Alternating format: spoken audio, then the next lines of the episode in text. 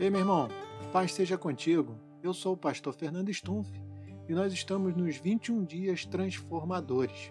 E eu quero trazer uma explicação para você sobre o jejum que nós vamos estar trabalhando nesses 21 dias transformadores. Na palavra de Deus, o jejum está ligado à abstenção de alimentos para finalidades espirituais.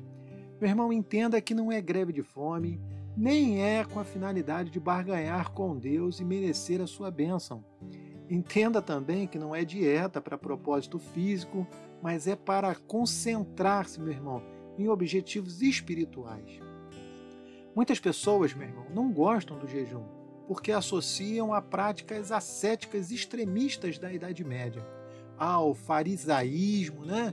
E algum tipo de penitência, ou simplesmente porque tem medo de sofrer problema físico com dor de cabeça, fraqueza, tontura e outras coisas mais, né, meu irmão? Mas o fato, meu irmão, é que a oração e o jejum são extremamente benéficos para a vida do crente. Meu irmão, Jesus os praticou, praticou eles fortemente e recomendou aos discípulos também praticarem.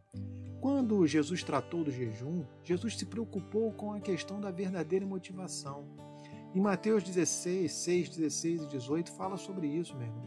Meu irmão, eu e você não podemos pensar que o jejum tenha poder de mudar a Deus ou forçá-lo a fazer algo que ele já tenha dito que faria.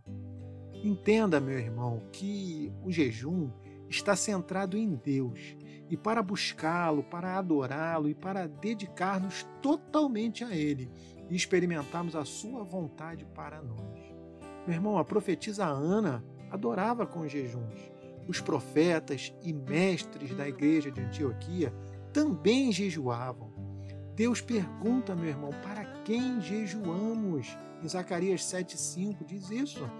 O jejum é um instrumento, meu irmão, para a disciplina do nosso corpo. É uma forma poderosa de nós nos humilharmos diante de Deus. E Jesus, meu irmão, ainda declarou que esperava que seus discípulos jejuassem. Você pode ler isso em Mateus 9,15, meu irmão.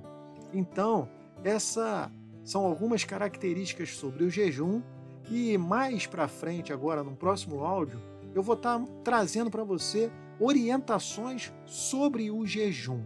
Mas crie expectativas.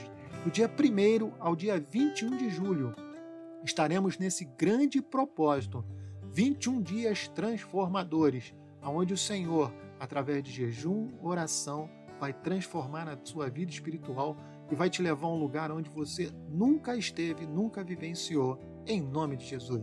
Amém? Participe conosco!